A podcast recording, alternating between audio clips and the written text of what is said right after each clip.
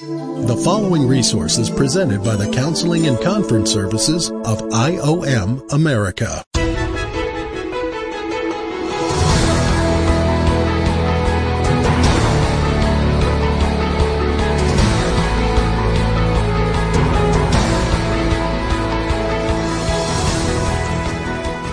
Welcome to Identity Matters Podcast. Hi, my name is Steve Phinney, and I will be your host. We welcome our online listeners to the True Grace series. We've been in the middle of discussing the idea of the world's view, which is now quite popular in the churches the world's view of grace versus what the Word of God truly does say about grace. Uh, sermons that are ahead of this explaining the grace aspect from the Word of God, and we've just started a sub series called The Law and the Character of God. In order to understand the true balance between law and grace, you have to understand also the law. Now, what would happen if we completely removed the law from society? What would happen? Chaos? Why would it be chaotic? Okay, so basically, here's what we got. So God creates all of that, right? And He creates the earth. And then He creates Adam and Eve. And he puts them in a garden, and then, you know, the enemy's there, and there's this great deception, and, and the enemy begins to deceive Eve, and she falls for this little lie, and then she feeds Adam, you know, and he falls, and they're both naked and ashamed, or they were naked before, interesting enough. And so they are naked and ashamed, and then immediately there were consequences. Now, God shows up in the cool of the day and he calls out to Adam. Now, that either means God doesn't have good eyesight and he's not able to see us at all times, or he is setting things up for the people. At that point, it's just Adam and Eve to be responsible. Am I going to lie to God the Father? Or am I going to tell the truth? And what happens? I mean, God says, Adam, where art thou? I don't know if God speaks King James or not, but why not? Adam, why art thou hiding? It was Eve's fault. And that's exactly what he is. He stays behind this bush because he's naked. Well, he was naked before and it wasn't a problem. So that choice that he made brought shame. And that shame led him to hide which is a problem to this very hour all over the world. Well, he asks a second time, but this time he says, Why are you hiding? And Adam probably figured, I'm not going to be able to escape the accountability of God.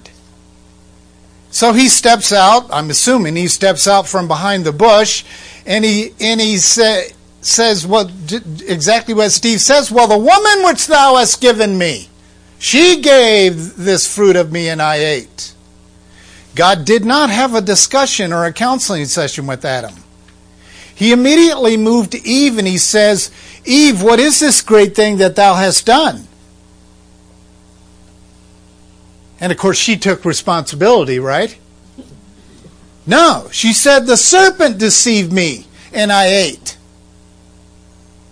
So now we have this, this passing the blame thing right from the beginning. Now, I've been in ministry many years, and my greatest frustration is sharing truth with someone and they feel cornered, and the game kicks in. If they can't run and hide, then they start using the blame game. But that's just where it came from. Of course, as you know the story, he goes to the serpent. There is no question asked of the serpent. He just said, To your belly you shall go. And that's when he got his first name. Lucifer was his name in heaven. And this is the moment that he gets the Hebrew word name Satan, which means black snake or black serpent. And that's when he gets his title. Okay. Now they get leaves, they, they you know, they tried to cover themselves up, and God covers them with animal skins, and you kind of know the story how it progresses. And he, the, his first two sons, we have Cain and Abel, and of course that went well. No, first sin out of the chute is murder over sacrifice. So Abel was to bring the first animal, little lamb, for sacrifice, and Cain was to bring the first of his grain. And people think it was an issue of grain versus blood, and that was not the case. It was his attitude that got him in trouble. The attitude about sacrifice and service. And we know how the story turned out. Abel gets killed. Seth replaces him, the next son. God sends Cain off into the into the wilderness, the dark forest. Now I want to ask you a question. What happened from that moment all the way to Noah, 949 years later? 949 years later. Do you realize that Adam was still alive when Noah was born? Adam got to see the devastation of biting into that fruit.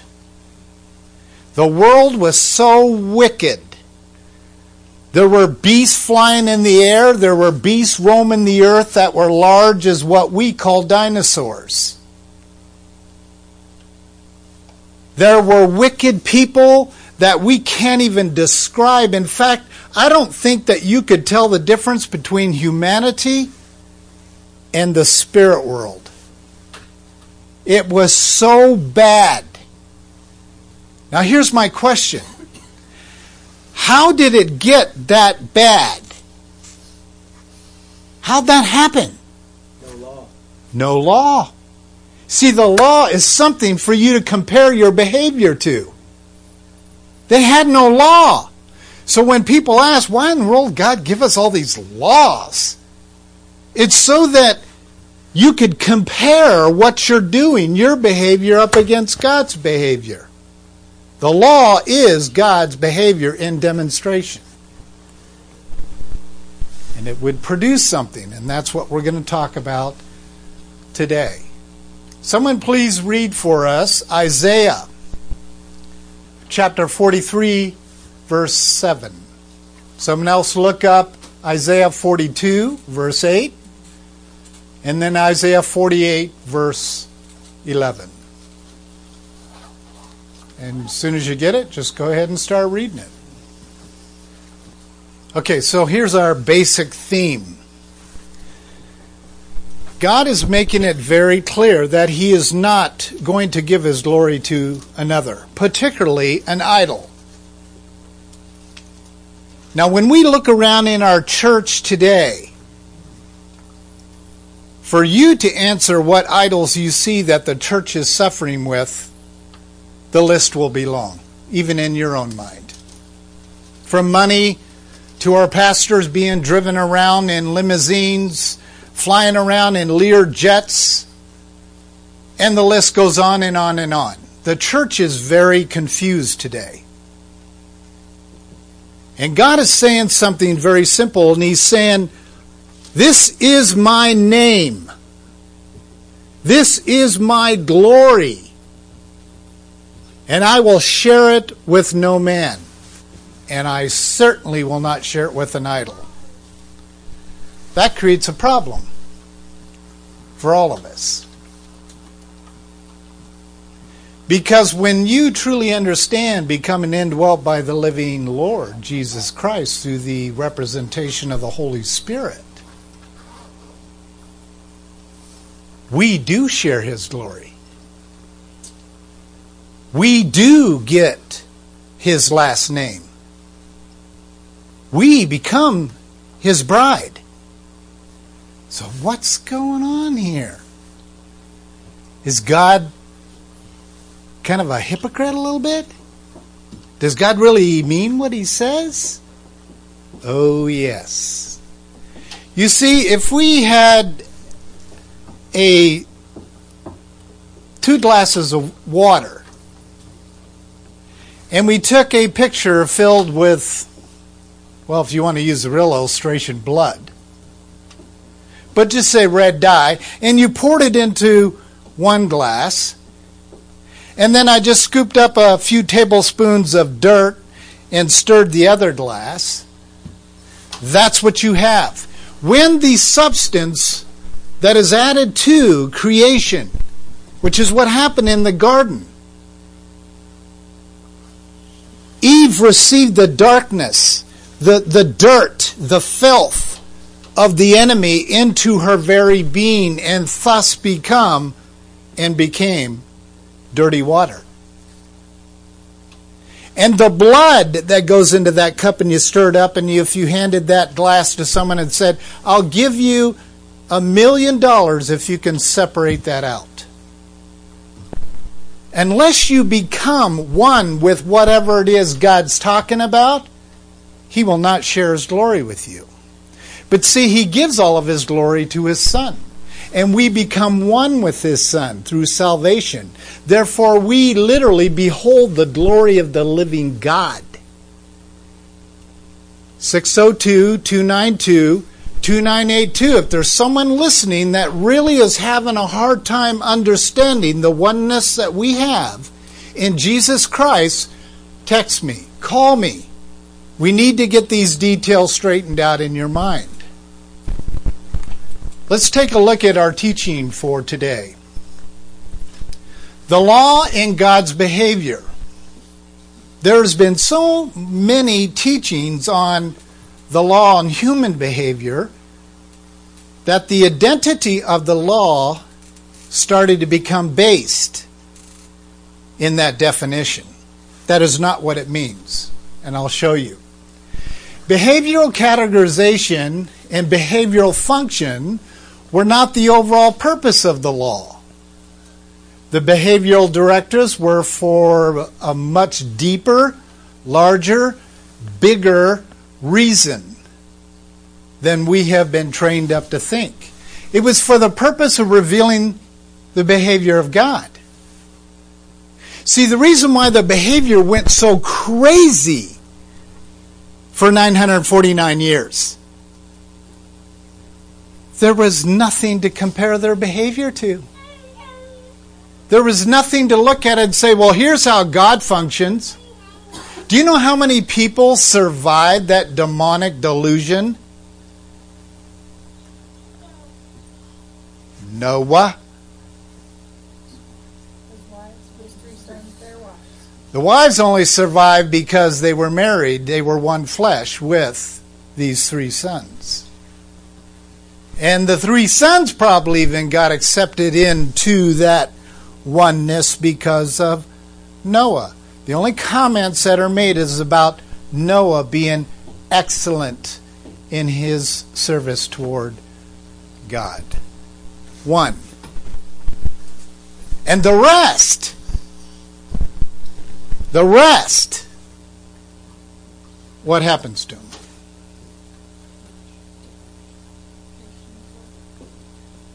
They're destroyed. You can say it. Whatever was not on that ark was a part of the destruction of what happened in the garden that day. And what the world has done is reverse the whole thing. We believe in dinosaurs. We let kids play with them like they're toys. We believe in demonic things. We let them watch R rated movies and demonic videos, and the list goes on and on and on. These are Christian families. These are indwelt Christian families who are allowing this mixture of taking the dirty water and pouring it into the blood water. And it's creating a crisis with Jesus Christ. And that's what spurs on the second coming. When the church becomes so mixed up that it kind of becomes Laodiceic.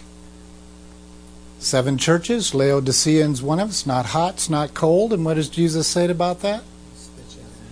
I'm going to spit you out of my mouth. And today in the grace world, there is no law. They say the law's gone. It's it's in the past. That's a Old Testament thing, and they, and that's how they talk. That's the Jude chapter one verse four passage where it says there are some who are marked for condemnation that sneak their way into the church and proclaim a grace that is actually a license. And that's what's happening to our churches. Oh God, I know your law is alive. I know your law is well, and I know your law is a description of your character. God's purposes for the law were within the context of human history was to produce failure. It wasn't to help the people in the Old Testament. It was to say to the people, you are never going to be like me. You're never going to hit the mark. This is who I am. These, these 916 or 613 laws is a description of me, and you're never going to make it. You're a failure. The words that our society and our church today hates hearing. They hate it. I have no problem saying today, I am a failure. I am nothing outside of Christ. I have no problem saying that. But you turn me on to the power of the Holy Spirit. And I can talk all day long about miracles. But Steve Phinney's nothing. He's a nobody.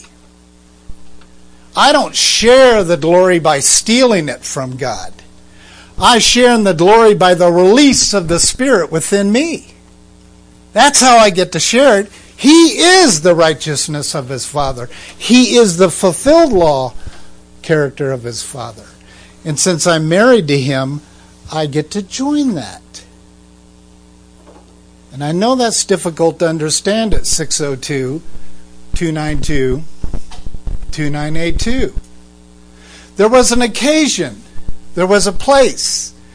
And these within the context of time and space that God chose to introduce His law and employ His law in order to provide a divine, holy comparison of man versus God. Just so you could stand up and say what Satan deceived Eve about, he said, You can be like God. Okay?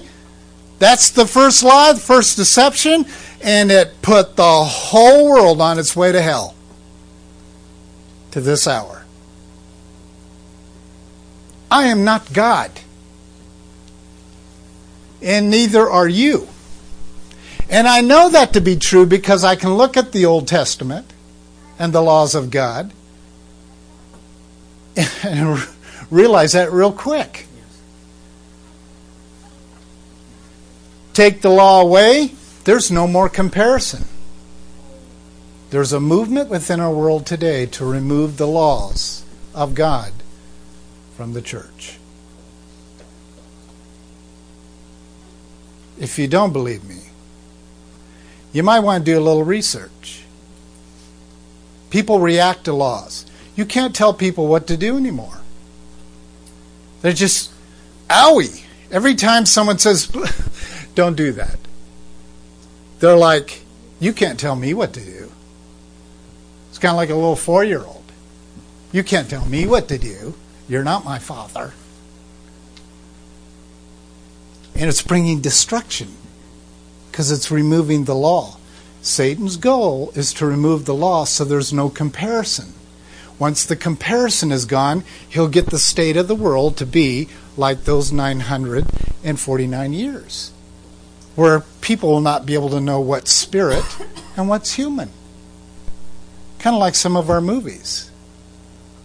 I always know the condition of the minds of the humans by seeing what movies are coming out this year. It's very easy. And the movies today is basically what's human, what's fiction, what is that a demon or is that a cartoon or is that you, our kids don't know. That was the condition before the flood. They just didn't know anymore. So it's a goal for the enemy, for our world. The first historical purpose of the law might be called its, its, its, essential purpose since it pertains to the revelation of the essence of the very character of the living God. So, hopefully, when you hear about the law, you're going to think about the character of God. Now, many of you know I'm kind of a pictorial Hebrew freak. Our word for today is testimony. When you talk about the Old Testament and the New Testament, that's basically an English translation. The Bible is broken up into three parts Old Testimonies, New Testimonies, and the book of Revelation. They are separate pieces, contrary to it being in one of your books as one piece. The Old Testimonies is important.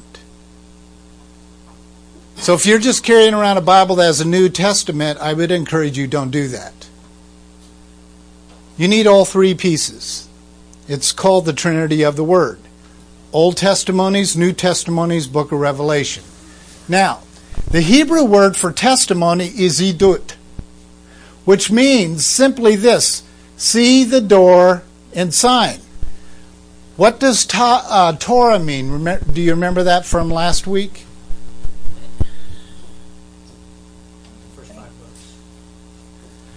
That is the modern Hebrew translation.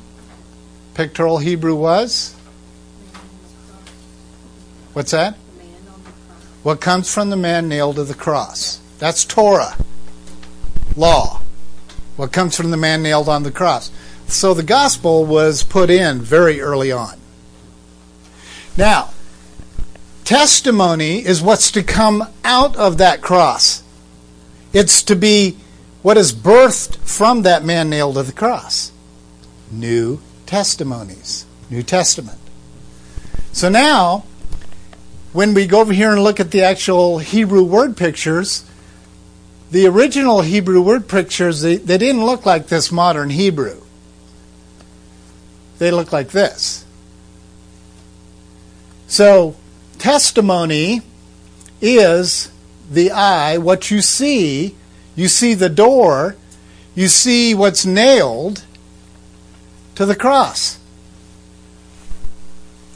God put the gospel in the Old Testimonies from the very beginning. So you wonder why the Hebrew was written, rewritten so many times? That's called a duh.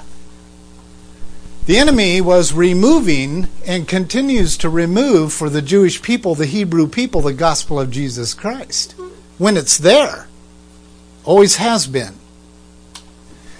So now, when we look at this, when we read through the raw Hebrew word pictures, it reads, to see the door or pathway that reveals the man nailed to the cross. How much clearer does it get?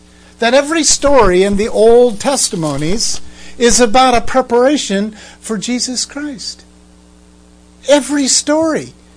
That's why Jesus quoted, he's saying, For I am like Jonah, who spent three days in the belly of the fish, three days in the tomb. All those stories was for Jesus for the new testimonies to start. By making use of an additional Hebrew word, 228, we see that the door pathway is the law, resulting in to see the law as the pathway that reveals the man nailed to the cross. Would Jesus come to fulfill? The law. We have destroyed the original gospel by our constant rewrites. It's shameful in an unsaved way. That's why in the Jack the Journey series, I use the concept, the eye of the tree, the eye of the cross. Jesus himself said it's easier to get a rich man through the. Oh, yeah, it's easier to get a camel through the eye of the needle than it is to get a rich man into heaven. Jesus wasn't just saying that, it's a Hebrew word picture. So the birthing canal, as with a woman, is very, very small and tiny, and it does not open up until the birth process has been commissioned. That's exactly how salvation is. It's a tiny, tiny, tiny, narrow passage, and it will not open up for anyone until God says, now. And it receives through the cross and their salvation. It's a beautiful word picture. He might have created women that way. What do you think? Here's kind of how this looks in a word picture death to life. So the enemy's here constantly pushing through temptations, through the world, the flesh, and himself. And he's constantly pushing. He doesn't even realize, maybe he does, that God is actually using the world, the flesh, and the devil to bring this person to this birthing point. He's pressing in. God's using these, these things, and the way He does it is through the law and character of God, having them know they're missing the mark. So the law is to bring about this failure feeling so you just go, I, I need something. I, I need somebody. I, I, I just feel I need a new life. That used to be the way we used to lead people to Christ. Not anymore. Today we just say, Are you a Christian? Well, yeah, I grew up Christian. Good. It doesn't mean the same thing today that it used to. So God is using all of this and Romans 3:20 is revealing that to us of the law of sin and death which leads us to the law as a tutor that leads us to Christ. And God is actually pressing down. The closer you're getting to your moment of salvation, which is handpicked for you, you don't bring it on by door knocking or anything else. It's handpicked by the living God for that moment to take place, just as a baby is to be born. And then there's this final little moment. And the passageway, which is the mark the perfect mark. And Jesus says, I'll tell you what, I will actually fulfill that mark for you, that expectation, that perfection. And when our Lord has brought you to this point, the cross will open up to you, and you shall receive the life of Jesus Christ into your mortal body through the representation of the Holy Spirit. Salvation doesn't mean that in most churches today. It means I believe in Jesus and I follow him, which is the Greek definition of Christian. But it is not indwelt Christian. Mormons believe they're Christians. Christians believe they're Christians. And the list is 320 religions in the world today use the term Christian. But does that mean they have the life of Christ in them? I think you already know the answer to that. You see, the law gets fulfilled so that the law of the Spirit of life in Christ Jesus gets released in you. And that's what this mark is for. So, for the law of the Spirit of life in Christ Jesus has set you free from the law of sin and death. This is the law of sin and death. This is the law of the Spirit of life. The law still in action. And then it's still kind of hard right after you get saved, and it gets easier. And two, you get to the point where you are free as Christ is free in your daily experience. The pathway or the passage, birthing canal of salvation. To see that diagram, go back to the playlist and Look at the PDF symbol next to the microphone. Double click on that, and you can download the very slides we're teaching from today. Next slide says God created man to bear his image. In an indwelt faith relationship, God and man, and thus to allow the invisible character of God to be manifested visibly in the behavior of man. That's why he created Adam and Eve. He was actually watching them function behaviorally in the perfection of God in them, the Father in them. They, they had no reason to be dysfunctional. None. There was no separation. But soon as that sin thing took place, there was a separation from the presence of God. Now we need the law.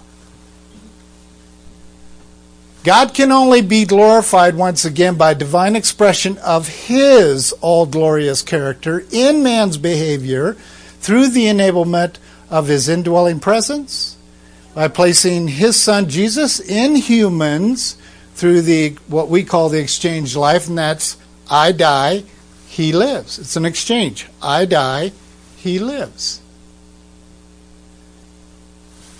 My life is put to the cross, Romans 6 6, and his life is given to me as a gift. So God, uh, God, God only desires to express himself within his creation. Pre fall, it was in design. Post fall, it is in Christ alone.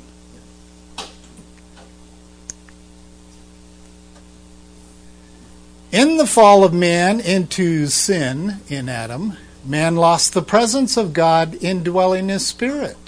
Plain and simple. The law revealed God's intent for the behavior of mankind by revealing the character of God. All of a sudden, when they started hearing all these laws, and got to keep in mind that the law didn't come to us until Moses. These people had nothing to compare outside of the stories handed from generation to generation, from Noah to his sons, and then so forth and so on. It started to get pretty dicey again, didn't it? So, this was critical that the law was given to us so we can have that standard to look at our behavior versus God's behavior and go, hmm, I am certainly not him. So, why do I try to act like him. God is singular, exclusive, worthy to be worshiped personally. He is a rational, reasonable, loving God that says, I am the I am, and I have a gift for you. And the only way you can get this gift is to go through the eye of the cross.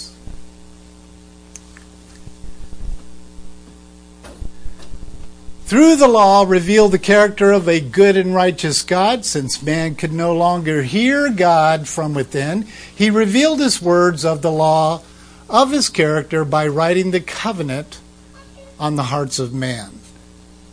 The law did not provide grace, but it provided mercy. Grace is New Testimonies. Mercy is Old Testimonies. Critical thing to keep in mind. So when you hear David talking about the mercies of God, the only time grace is mentioned in the Old Testimonies, the Old Testament, is when an English translator put the word in there. Grace only happens through Christ because it is one of his names. Mercy is Old Testament. And they did get mercy in the Old Testament. Many of them did. The Ark of the Covenant is really critical. I want to explain that piece to you before we quit. The law was not only an instrument, a tool used by God, it was his represent, uh, representative until Jesus came to fulfill the law and finish things off. Even though it is viewed by the early Hebrews as a thing or an entity or an object which was formed into a legal system, it was much more than that. It was placed into the Ark of the Covenant, illustrating his very presence. And that's why these guys would carry the Ark of the Covenant around, and when they would have to stop for a year, two years or more, they had to build the tent in three pieces, and they had to carefully lay the Ark in the Holy of Holy rooms because it was the presence of God inside the Ark. And if someone handled that in a very trivial way, they would die. If they rubbed up against the ark, you're dead. It's over. You don't take God's presence lightly. That's what the ark was for. Is to say, I am with you and put me in this ark. The wood was made out of the same wood the cross was. It was the same wood that they were required to throw into the Lake Moriah that was bitter. That wood was specially perfection ordered by God. Then they had to put seven layers of gold on it. Well, that's accidental, I'm sure. And then these tablets had to be laid in there because the law was the presence of God. Then the other thing they had to lay in there was Moses' staff that was passed down to Aaron. And then when Aaron was getting old, ready to, to go on, this staff had to be put inside the ark. And it would bloom every year. And it was dead. Well, that's right out of the New Testament. That life comes from death. And so the other thing that was put in there is the manna. And that was God's statement to the people you don't ever have to worry about what you're going to put on your body or what you're going to eat. I'll take care of you. I can make it so your sandals never wear out. I can make it that you, you'll, you'll never go hungry again if I want it. The th- Trinity of God's promise presence, power, and provision. The Ark of the Covenant that ark is the Old Testament picture of you. And when you entered in to the New Testimonies, you became the temple of the Holy Spirit. His presence, fulfilled law, was put inside your ark. And I, it doesn't get any clearer than that. And you think that this ark thing they were carrying around just kind of funky to think about and not even sure what it was for or what it, it was very clear. The law is the presence of God. Jesus fulfilled the law, made the presence of God available to you and I when we become born again. Restored. As if we never sinned. Here's the two primary motivating factors of the law is to reveal sin and then the need for a Savior. Plain and simple. So they didn't even know what sin was unless they had something to compare it to. That's what discipleship is. A lot of time you got to work with people to help them understand so they know it, really? That's wrong? That's a sin? They'd never heard it before. So if you could get discipleship out of the church, confrontation out of the church, and you just keep removing the the law. These people are going to think, well, I can go get married to another gay person and we have a marriage and, you know, get someone else to have kids for us, but, you know, and they think it's God. I can't tell you how many discussions I'm in with gay people and gay leaders, gay pastors, worship leaders that I've had to deal with in discipleship and counseling who say, God made me this way. Really? Oh, why can't you two have a baby? Why can't you produce new life? Why do you have to steal it from us? See, the logic is gone. But somehow we start buying into those lies. And it changes the church. So now we have homosexual pastors, we have, you know, the list goes on and on. And people are just like, well, that's their thing. Well, I don't function that way. I will not have the image of my husband, my Savior, my Lord, projected out as a as one gal shared with me recently. He's not male or female. You hear that? That came out of the new NIV translation. That Jesus isn't male or female. Was he an it? And do you see what's happened is that the church is buying into Jesus is not even your husband. It was perfect. Well done, Satan. For now. All because the law is, is gone. But it's not really. But they're removing it. There's no comparison in the church anymore. So when you hear strong teachers and preachers, as a psychologist said to me from Texas this week, which I know you're listening, and I appreciate your kind words and the encouragement you gave me. But she said, Rarely do I hear anyone preach like you anymore. Who says it because God said it, you believe it, you can tell you believe it, and you're immovable. And that's exactly how I would look at myself. Because truth is truth. I have no prerogative to change it or to water it down, to make it Laodiceic. I have no prerogative to do that. I am not He. But there are thousands of people running around the earth that are saying they won't come out and tell you this, but they will confess with their behavior, I am He. I changed the Bible the way I want it to say. And that's what's happened to us. Our identity matter statement for tonight is it must be explained that the law did not make man a sinner. That was not the fault of the law. That would be like blaming God for sin. You say, well, he put the dirty devil in the tree to start with. Hmm. God tests whom he loves. That's right out of the word, by the way. Quote, unquote. God tests whom he loves. You don't think he didn't love Adam and Eve? Of course he did. Oh, but the love, testing the love thing didn't happen till Jesus. Wrong. It's in the Hebrew. God tests what he makes. Steve, when you build something, I was even watching you do it on a project we were working on together, you were testing it, making sure that it was functional. He did that with Adam and Eve. Very wise builder. So, in finishing, we must not blame the law, God, for what should be properly blamed on Satan, the dark snake. The law was used by God to reveal the sin that was in mankind, and more specifically, in Satan and his demonic followers. Sin was birthed through Satan as Lucifer, an angel of light.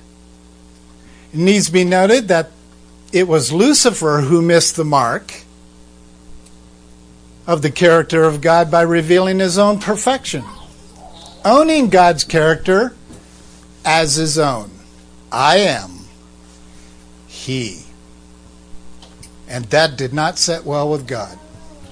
God removed him like a bolt of lightning. No therapy, folks. No discipleship. No warnings. If you own God's glory, it's over. It's finished. Unless you go through the way of the Lord Jesus Christ. Get married to Him, and you can share in the presence and holiness of God as a spouse. That's just mind bending to me. I love it. As a result of doing this, he was rejected by God, put in prison on earth, now named Satan, the snake that devours life, finds a sin eater for himself, mankind, and proceeds to use man as a beating post for his own sin, falling short of the character of God. So that's what he's doing to unsaved people. He's using them as a beating post. And that's why Christ had to be tied to the beating post and beaten for you. He had to be the beating post for you. Some of you may be under conviction to receive Jesus Christ as your Lord and Savior. To go through that tiny little eye of the cross. To be pulled through to that rebirth experience. We have a sample prayer in the PDF that goes with this audio podcast. That uh, if you just need to read over something that's doctrinally sound, pray about it, and then just pray. Don't pray these words, just pray. Let the Lord lead you to repenting uh, for being a part of Satan's domain and you want to be delivered and adopted into Christ's domain, the kingdom of God.